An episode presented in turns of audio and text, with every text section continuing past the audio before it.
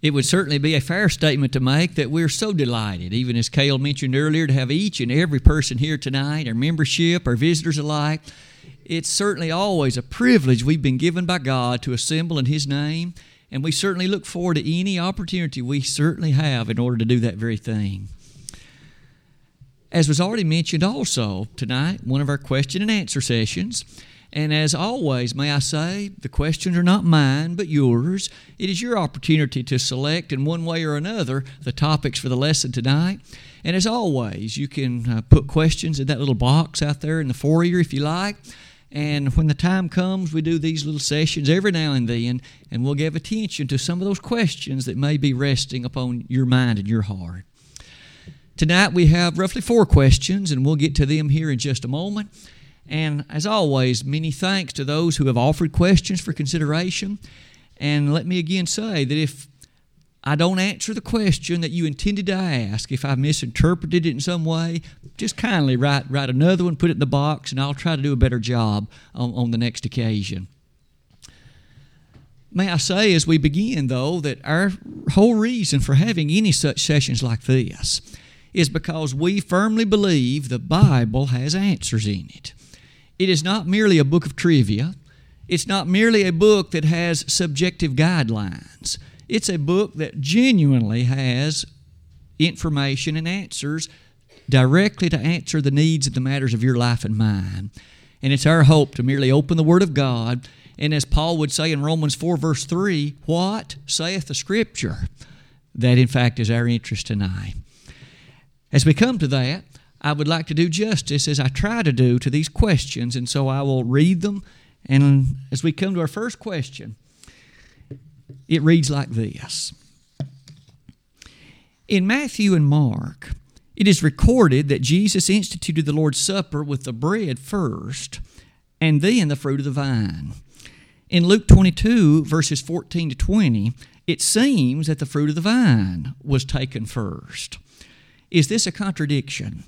Should we be partaking of the fruit of the vine first when we partake of the Lord's Supper? Please explain. Would you please be turning to Matthew 26? We will use that as our first consideration as part of the answer. While you're turning to that location, let me again say, at least in a basic way, the question to ask was this. As you read Matthew and Mark, it seems clear that when the Lord instituted the Lord's Supper, he took the unleavened bread first, and after that, the fruit of the vine. And yet, as you read in Luke 22, in Luke's accounting of that event, it would appear that it may well have been the case that the fruit of the vine was taken first and the bread after it. And so the person has asked a great question Is there a contradiction there? Should we be partaking the fruit of the vine first? Let's first of all look at Matthew's accounting. You may notice on the slide there are three passages that give us details about the institution of the Lord's Supper. One is Matthew 26, verses 17 to 29. One of them is Mark 14, verses 12 to 25. And the third one is Luke 22, verses 7 to 20. I'll not read nearly all of each of them, but rather I think it fair to read short sections of each one. Let's start in Matthew. Beginning in verse 26 of Matthew chapter 26, the text reads like this And as they were eating, Jesus took bread and blessed it and brake it and gave it to the disciples and said, Take, eat, this is my body. And he took the cup and gave thanks and gave it to them, saying, Drink ye all of it. For this is my blood of the New Testament, which is shed for many for the remission of sins. But I say unto you, I will not drink henceforth of this fruit of the vine until that day when I drink it new with you in my Father's kingdom. Matthew's version. Again, it seems so abundantly clear, doesn't it? On the events herein described, we notice in verse 26 as they were eating, Jesus took bread. That's unleavened bread. He brake it, he gave it to the disciples, and notice he said something interesting to them. He said, This is my body. As he was holding, no doubt, a piece of the bread, he identified it in connection to his body. Now, you and I understand literally it wasn't a piece of his flesh, but it represented it. And then in the next verse it says he took the cup. So the unleavened bread was first, the fruit of the vine second. Turn over to Mark's account. In this instance, in Mark 14, I'll begin reading in verse 22 of that chapter. Mark 14, verse 22. It says, And as they did eat, Jesus took bread and blessed it, and brake it, and gave to them, and said, Take, eat, this is my body. And he took the cup, and when he had given thanks, he gave it to them, and they all drank of it. And he said unto them, This is my blood of the New Testament, which is shed for many. Verily, I say unto you, I will drink no more of the fruit of the vine until that day that I drink it new in the kingdom of God. There's much similarity between Mark's accounting and that of Matthew. If I may again draw your attention to just a quick passing thought or two, notice verse number 22. As they were eating, Jesus took bread. Bread was taken first, as the inspired writer has pointed this out. And following that, again, the cup in verse 23. As I mentioned, it would seem for Matthew and Mark, the ordering is very clearly presented. Now come to Luke. In Luke chapter 22, again, not reading all of the various sections of that passage, could I ask you again to draw attention to the following?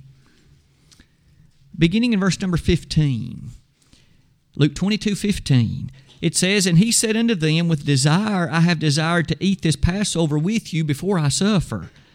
For I say unto you, I will not any more eat thereof until it be fulfilled in the kingdom of God.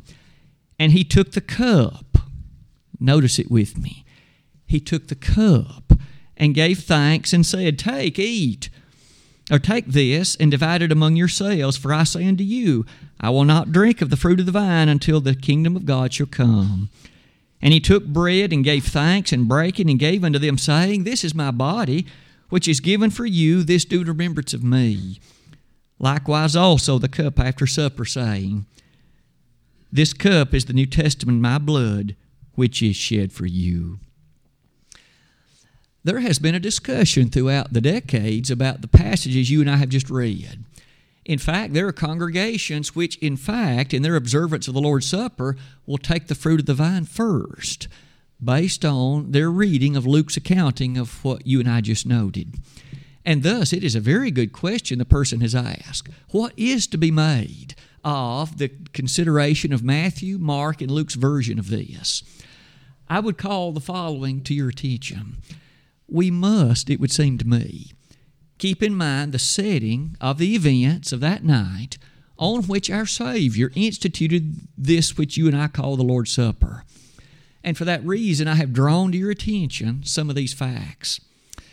In Exodus chapter 12, we remember the children of Israel had already appreciated the coming of ten, uh, rather nine of those great plagues that were brought upon the nation of Egypt.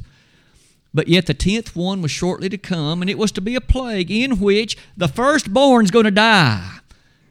Everyone in every house in which there's not blood on the doorpost and on the lintels. And therefore, the following commandment was given On the tenth day of the month, you take a lamb.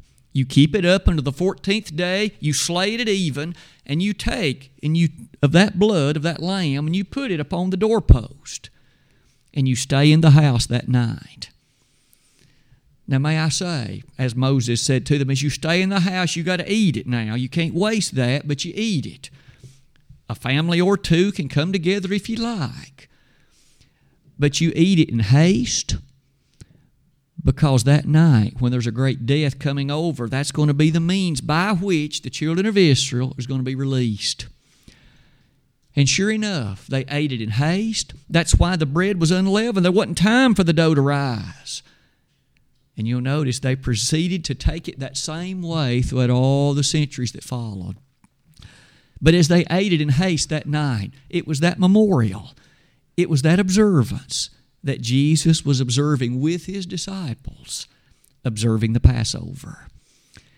As they did that, you may recall that there was at least a matter or two different. On the night they first observed it, back in the book of Exodus, they had to eat it in haste. You had to be ready to leave. and they left that night.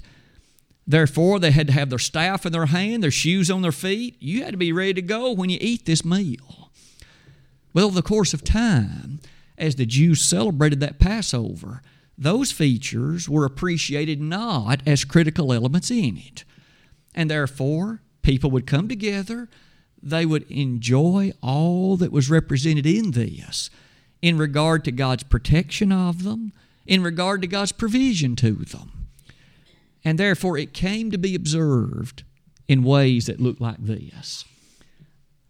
There was a rather specific ordering that went with the way the Jewish rabbis taught and expected the Jews to celebrate the Passover. It began like this. First of all, there was a cup that was observed. And remember, the father, the head of the family, was the one who overruled in the entirety of this observance, as we're about to see. And hence, a cup would be taken as emblematic as the, of the beginning of this celebration. But following that, there was a presentation of bitter herbs. Again, because bitter herbs had been described in Exodus 12 as a part of the original Passover celebration and meal. But thirdly, there was the presentation of unleavened bread and the lamb. Now, notice no eating of it yet, just the presentation of it as a part of that which is about to take place. Number four, the Father, the one who is basically overruling in this, directing it, if you please, that gentleman was to take the bitter herbs, dip them into the juices that were along with the lamb, offered a prayer, and then he was allowed to eat. He would take the initial eating, if you please, of it. After that, the others were able to follow. But in addition to this, Number six, now a second cup was made available. A cup involving this, this wine that was a part of this entire celebration. Number seven, at this point, the son of that father would ask a question. Basically, it went like this What is the meaning of this? Because every year it was done, and so it would be natural that a son would perhaps be inquisitive, but it was a formal thing that was to be asked. The father then explained, gave him the meaning of what the Passover was, how it was originated, and why it was observed every year. Number eight, there was a singing of Psalm 113 and Psalm 114, two of the chapters of the Old Testament. Now, those are often called two of the Hallel Psalms. As they sang them, they speak about God's marvelous provision and protection. But it brings us to number nine. The father washed his hands at that point. You'll notice he took two cakes of unleavened bread. He dips one of them in the meat and he proceeds to eat. And then all the others are allowed to again join in this. Number 11. At that point, the father eats for the last time during the course of the celebration. A third cup is then presented. Number 13, now the singing of three more Psalms 115, 16, 17, and 18. Again, rather short, but as those four are sung, it brings to an element of greatness in light of honoring the God who made all of this possible.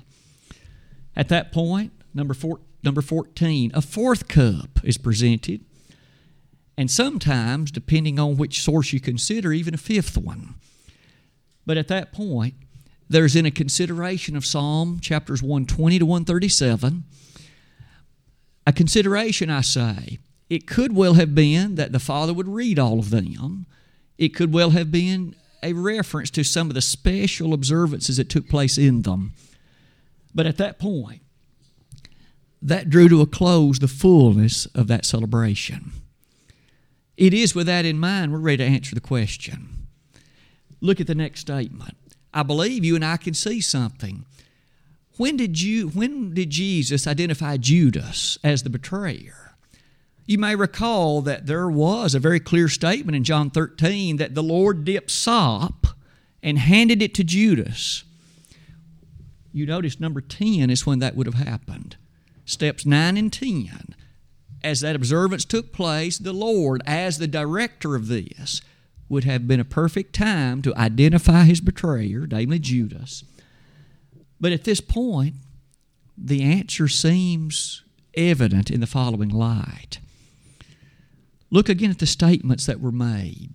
Could I turn ask you to turn again to Matthew 26? It says in verse 26, a very interesting set of words begin that verse.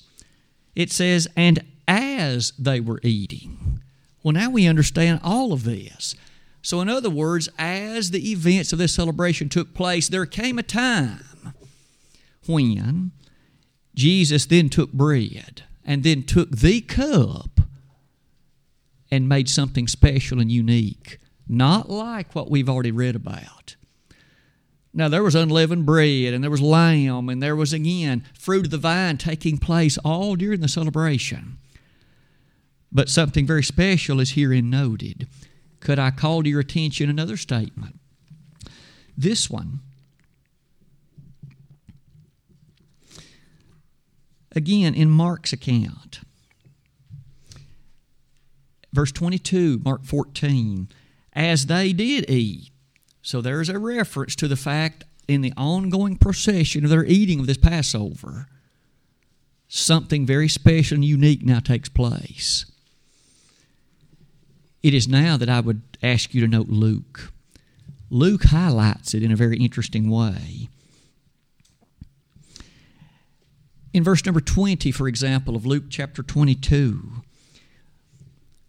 could I ask you to notice so, which cup is it that Jesus used to institute the Lord's Supper? And it's very clear what the text says. Let me invite you to notice, and I'll even emphasize it as I read it. It says, likewise also the cup after supper. You may even want to emphasize, underline that phrase.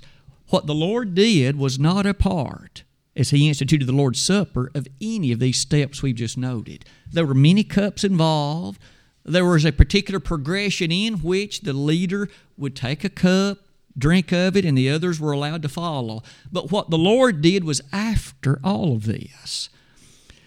Again, verse number 20. Likewise, also the cup after supper. So take note, the word also indicates after all of these official Passover proceedings were finished, the Lord took some unleavened bread. But it was after supper. And then he took the cup after supper. And it was then that he instituted the Lord's Supper. But please take note, in verse 19, the bread was first, even in Luke's account back up in verses 16 and 17, that cup that Luke referred to there, that was a cup that was a part of the actual Passover celebration. It was not a part of the actual institution of the Lord's Supper. There's actually a later New Testament passage that refers us back to this and even adds some additional clarification. Turn with me to 1 Corinthians chapter 11.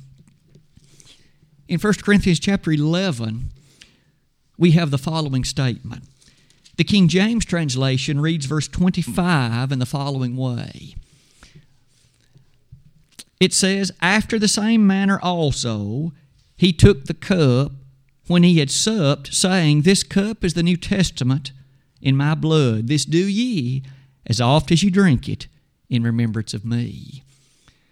Interestingly, though, in Greek, that reads like this After the same manner also, he took the cup after supper, saying, This cup is the New Testament in my blood. May I again ask you to note it says after supper in the original language. So it was not a part of the Passover celebration, but rather it was after it. And thus I think we've answered our question. Jesus' institution of the Lord's Supper is in harmony in Matthew, Mark, and Luke, and the bread was first in all three cases. His Luke's mention of the cup notice was prior to the Lord's establishment of the of the of the Lord's Supper. It was a reference to one of the last cups that was taken as a part of that actual Passover celebration. Our next question. This one reads as follows a very brief question. Please explain the phrase balm in Gilead. There may be occasions you and I have heard about the balm in Gilead. Well, this question not only asks us about that, but we'll take just a moment and see if we can develop a few of the features related to it. If you'd like to be turning to Jeremiah chapter 8, you will encounter the one and only time in the entirety of the Bible when the phrase balm in Gilead occurs. We will read, in fact, from that very, very text in Jeremiah chapter 8, near the close of that chapter. As you perhaps have already noted on the slide, there are a few facts and interesting details about this, but verse number 22 of Jeremiah 8 reads like this Is there no balm in Gilead? Is there no physician there? Why then is not the health of the daughter of my people recovered? I frankly confess, just to pick that verse up and read it, it's difficult to appreciate the context, and it's difficult to appreciate a powerful set of lessons that really means a great deal to us when we appreciate a little bit that's behind it. So let me take just a moment and fill in a few of those remarkable details.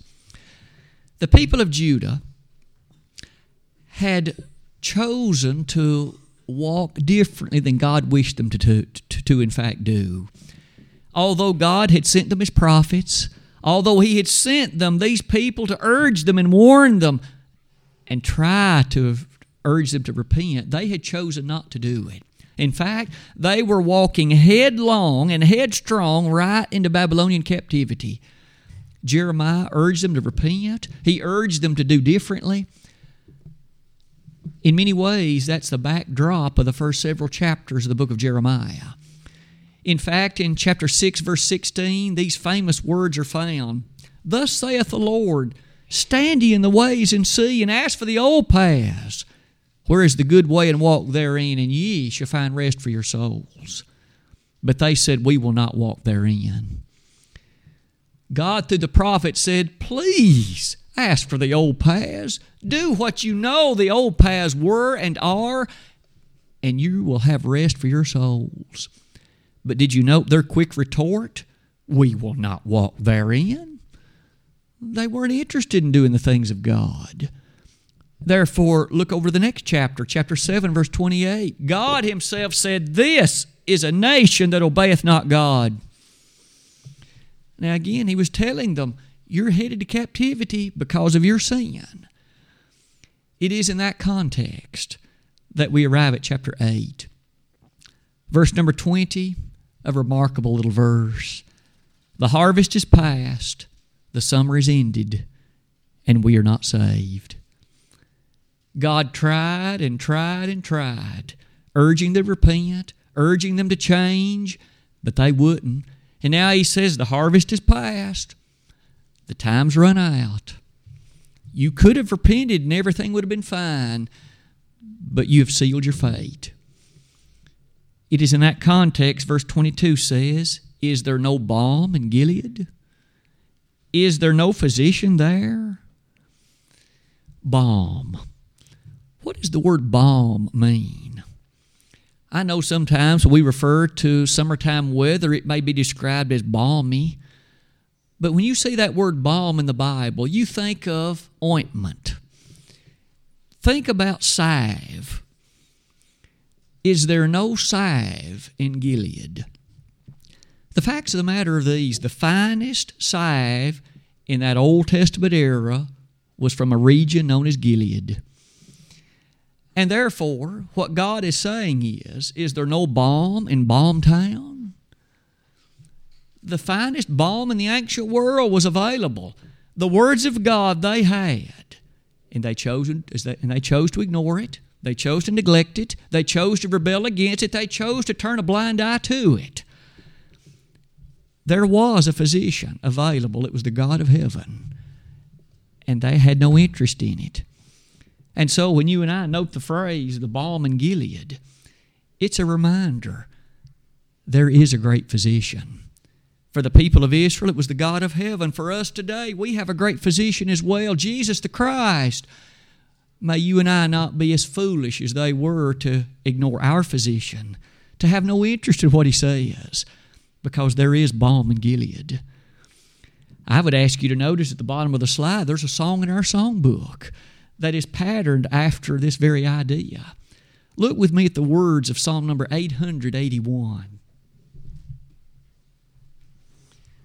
Song 881. This may be another one we add to our list and try to sing it, learn it at some point in one of our singing nights.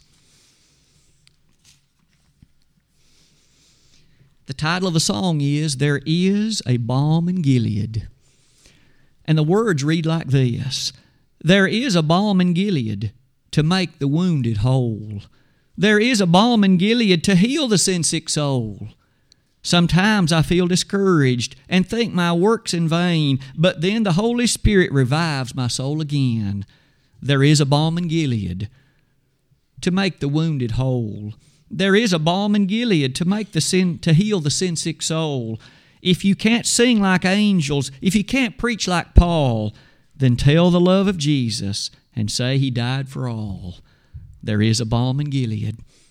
To make the wounded whole, there is a balm in Gilead to heal the sin sick soul. Isn't that a nice song? Again, we may see if we can sing that at some point in, in the near future. But question two about the balm in Gilead. Remember, that's just a salve, an ointment. And they had access to it. Spiritually, it was the Word of God, but they chose to ignore it. How tragic. How terribly, terribly tragic. Question number three. This question reads as follows The Israelites were forbidden to use leaven during the Passover and the week following. What was it about leaven that led to God's prohibition of it? Another very good question. And perhaps you and I have often read in the context of the Old Testament about leaven and how that God was very serious about the removal of it. As you and I begin that particular slide, the person who asked the question was absolutely right. On the day of the Passover, God had specifically said there must be no leaven at all not only in the bread that you have that day, it can't be in your house.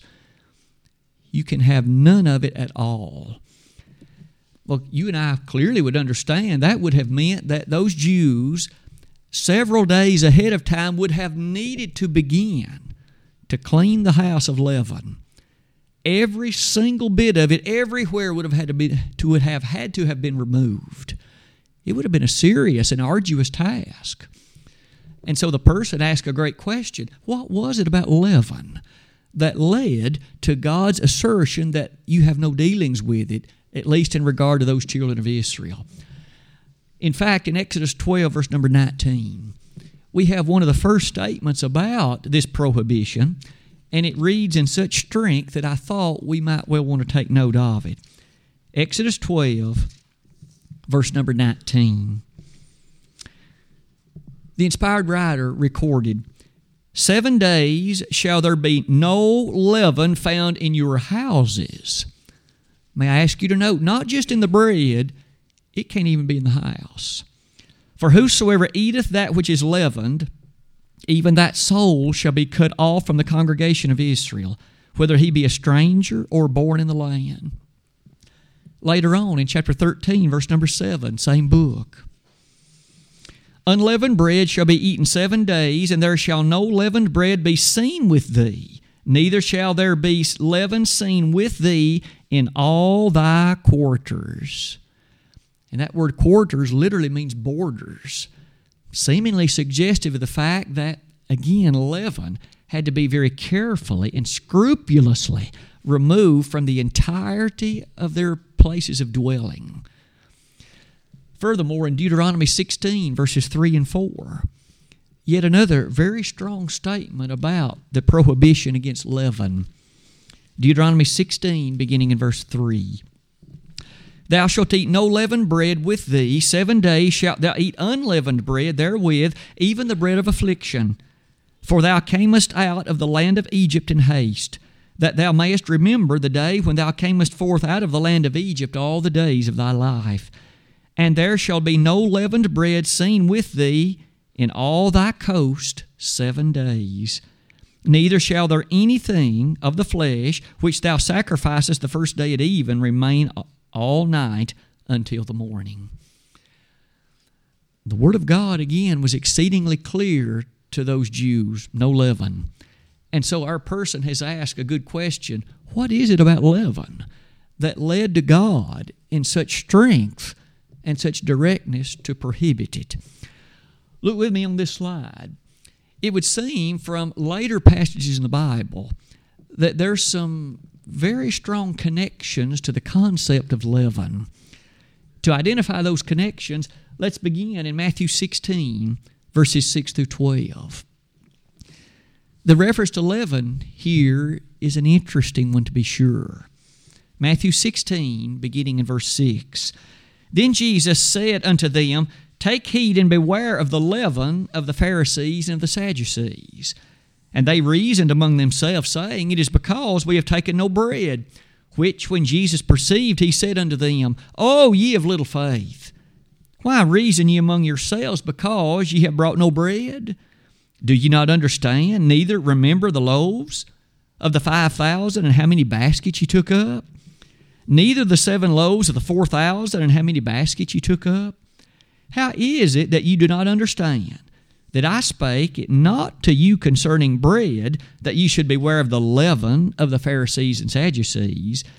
Then understood they how that he bade them not beware of the leaven of bread, but of the doctrine of the Pharisees and the Sadducees.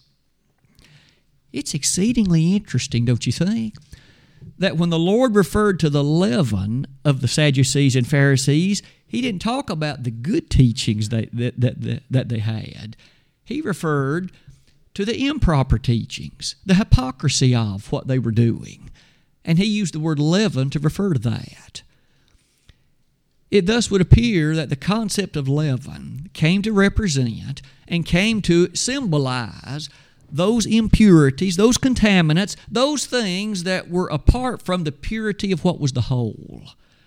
And therefore, in light of that being purged, it was a reminder to the children of Israel, and in a symbolic way to us as well, that leaven was a reminder of those things that ought to be removed, that which was not pleasing, not consistent with the teaching of God. Look over to 1 Corinthians 5. Notice here how the concept is presented. Verse number 7 Purge out, therefore, the old leaven? Here was a man who was living in adultery. Perhaps I should say fornication. And as he was doing this, the church had not withdrawn fellowship from him as they ought to have done. And yet, in that context, Paul reminded him look, you've got to do this because a little leaven, a bad thing, will leaven the whole lump. You've got to purge out that old leaven. And so, one more time, leaven was used to bring before us the idea of what's not consistent with the Word of God, what is not in harmony with it, what needs to be purged or removed. And it was in that connection, apparently, that Old Testament reminder set before them the issue that you've got to get rid of whatever isn't consistent with the teaching of God. And every year, as they'd sweep the house and eliminate the leaven, it ought to have been a constant reminder we have got to serve God always, doing what He commands and never substituting anything else. I might suggest, in light of all those things, I was only able to find one positive reference to leaven in all the Bible. And I might suggest even that one reference has nothing to do with a lesson we've learned already. It was with a different attribute of leaven. You and I know what yeast will do, leaven. You put it in a lump of bread, it'll make it rise. It was in that connection that it was described in Matthew 13 in terms of a parable about the nature of verse number 33, where only the element of growth or enlargement attached to the leaven was therein highlighted.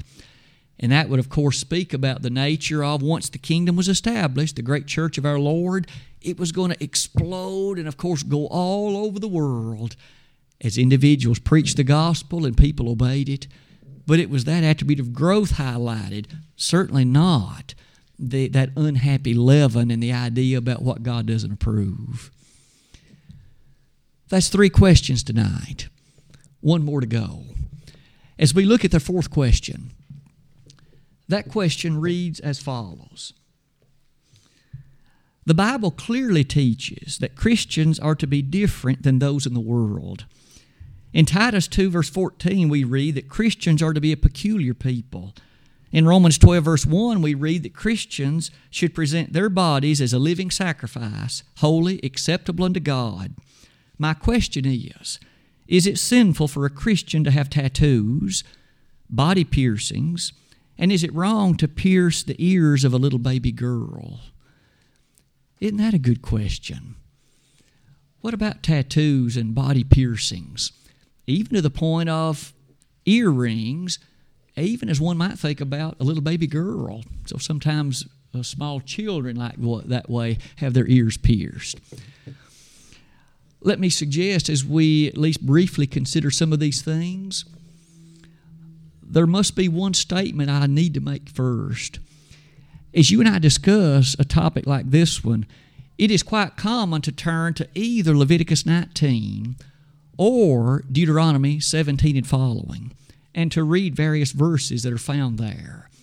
In fact, if you'd like to go ahead and notice quickly Leviticus 19:27, it does talk about making marks in the skin. Clearly, that would remind you and me about tattooing. After I read it, though, I would like to urge a very, very strong warning. Leviticus 19, verse 27. Ye shall, I'm sorry, verse 28. Ye shall not make any cuttings in your flesh for the dead, nor print any marks upon you. I am the Lord. Clearly, some might turn to that and say, well, there it is we are not to make any marks on our skin, and that would certainly include tattooing. But please, may you and I be consistent. Notice that was in the Old Testament, and the children of Israel were specifically told this. Case in point, look at some of the other things in that chapter. Are you and I as dutiful to consider doing them? I would only call to your attention Verse number 27, very previous verse. Ye shall not round the corners of your heads, neither shalt thou mar the corners of thy beard. Gentlemen, do we ever shave our beards? If we're going to preach that verse 28 is needful and you can't tattoo, that do I ever get haircuts? Do I ever shave my beard? My point is, we've uh, got to be consistent. The fact is, all of that in the Old Testament was for those children of Israel. And that law is not the law beneath which we live today. That law was nailed to the cross. Now, if that's found in the New Testament, we certainly need to know it. But the fact is, there is no New Testament verse that directly reads in the same way that one does. Therefore, we mustn't turn to that and say, that outlaws tattooing we need to be careful and use some New Testament passages at best. On this slide, I'd like to suggest this to you. There are many times when you and I must utilize the principles of the Word of God. In fact, the Bible nowhere says, Thou shalt not inject heroin in thy body. But we know that's wrong based on any number of principles, including Revelation 20, Revelation 21, Galatians 5, Ephesians 5, as well as so many others. But there are principles that lead to that activity being wrong. We need to appreciate that there are a number of characteristics of tattooing for which there are principles in the Bible that speak volumes about how that that's inappropriate and how that it is not something that the God of heaven would endorse or, in fact, encourage you and I to consider. For instance, what about the principle of influence? There are so many occurrences and occasions in which individuals who now have a tattoo, they chose to get one, and clearly you can't get rid of it. It's now with you basically for the rest of your life. And it has a connotation attached to it. You may find it hard to ever get a job, at least the kind of job you'd want, because those who see that portray it or look upon it in a certain light. It carries a certain significance. And the question has to be will this help me serve God? Can I lead people to Jesus with this? can I do, be a better influence for good with this? I have never known of anybody say the answer to be yes. In fact, if you read books and articles by those who have tattoos and now regret sorely they ever got them, they have often wished they never had. It has led them down pathways of influence that have not been good. And they have found it challenging to interact with others in a noble way that they now wish they could do. But alas, they've made that decision and it cannot be undone. In addition to Matthew 5, verses 13 and following, there Jesus said, You are the light of the world. You are a city set on a hill. You are the salt of the earth. Is this going to help me be any of that? Will this tattoo help me do any of that? Not only that, what about the principle of modesty? This one is easy to overlook, I confess. More often than not, when you and I consider modesty, we just think, make sure you got enough clothes on. The words that are used in the New Testament are stronger than that. They include it to be sure, but they include more than that.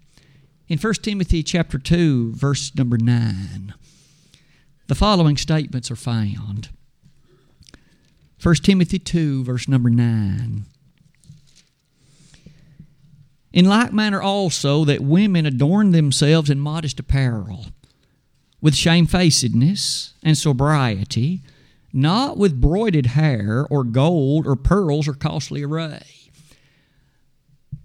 These individuals were specifically told you should not and must not adorn yourself in any ostentatious way that attracts attention unduly to yourself. It could include your clothing, it could include the jewelry you wear. It could include the way you fix your hair. Anything that draws undue attention. Question If you slap tattoos all over you, will that draw undue attention? The answer speaks for itself. When you and I watch these professional athletes, if we choose to do that, they're covered with these things. Is that not drawing attention in some ways? to these issues that are such that you see nothing else but these things. That kind of thing God prohibited. I would suggest that alone says tattoos are not good ideas. Turn over to 1 Peter chapter 3, look at another verse. 1 Peter chapter 3 that also has much to say at least about the principle involved here. Whose adorning? This is verse 3 whose adorning, let it not be that outward adorning of plaiting of the hair and of wearing of gold or of putting on of apparel, but let it be the hidden man of the heart, in that which is not corruptible, even the ornament of a meek and gentle spirit, which is in the sight of God of great price. Peter drew a rather strong line of contrast. On the one hand, are those things that one might turn to for the adorning of what one sees. Now, we have to wear clothes, we understand that. And women may choose to wear appropriate jewelry. We understand that, nothing wrong with that. And they may choose to fix their hair appropriately, nothing wrong with that.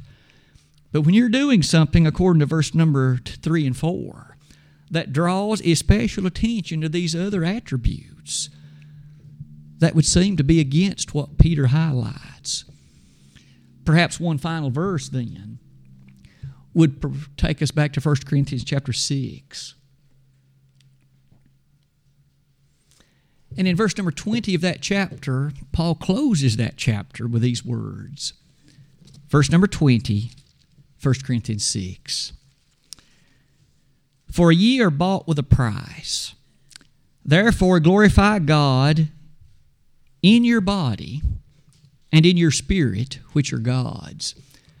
Both the spirit and the body belong to God, all of it.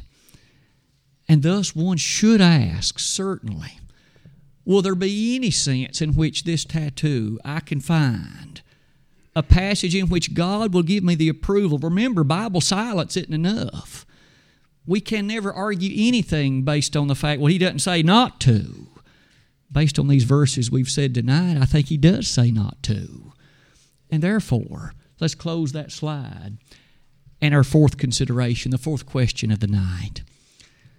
Our study of these questions has hopefully been an encouraging thing to us to allow God to speak to us in all these ways about how we should live our life day by day. Tonight, we understand how that God has given us His Word, and we're so thankful for it. We love the Word of God. Oh, how love I thy law! It is my meditation all the day. Psalm 119, verse 97. This evening, as we've looked at these questions, may we use them to prompt our thinking along this line Am I a faithful Christian? Am I living my life each day to the best of my capability in faithful service to the Lord who died for me? If you can say yes to that, please keep living that way all the way while breath is still within your lungs. If, though, that answer is not yes, it could be you've never become a Christian. Why don't you submissively bow before the great Maker, the one who made you? Respect His Word. Believe Jesus to be the Son of God. Repent of your sins. Confess His name and be baptized. And if we could help you in that way, it'd be our privilege. If you have become a Christian, though, and maybe you've known the sweetness of living faithfully, but as of tonight, you know the answer is not so. Your life manifests things which it ought not, and it's clear to perhaps others that you're serving the devil instead of Jesus Christ. We want you to know the Lord loves you, and His statement of love never ceases to be powerful. If we could make respectful prayer on your behalf in, in acknowledgement of your repentance and confession, we'd love to do that. We would urge you to come, and now, while together we stand and while we sing.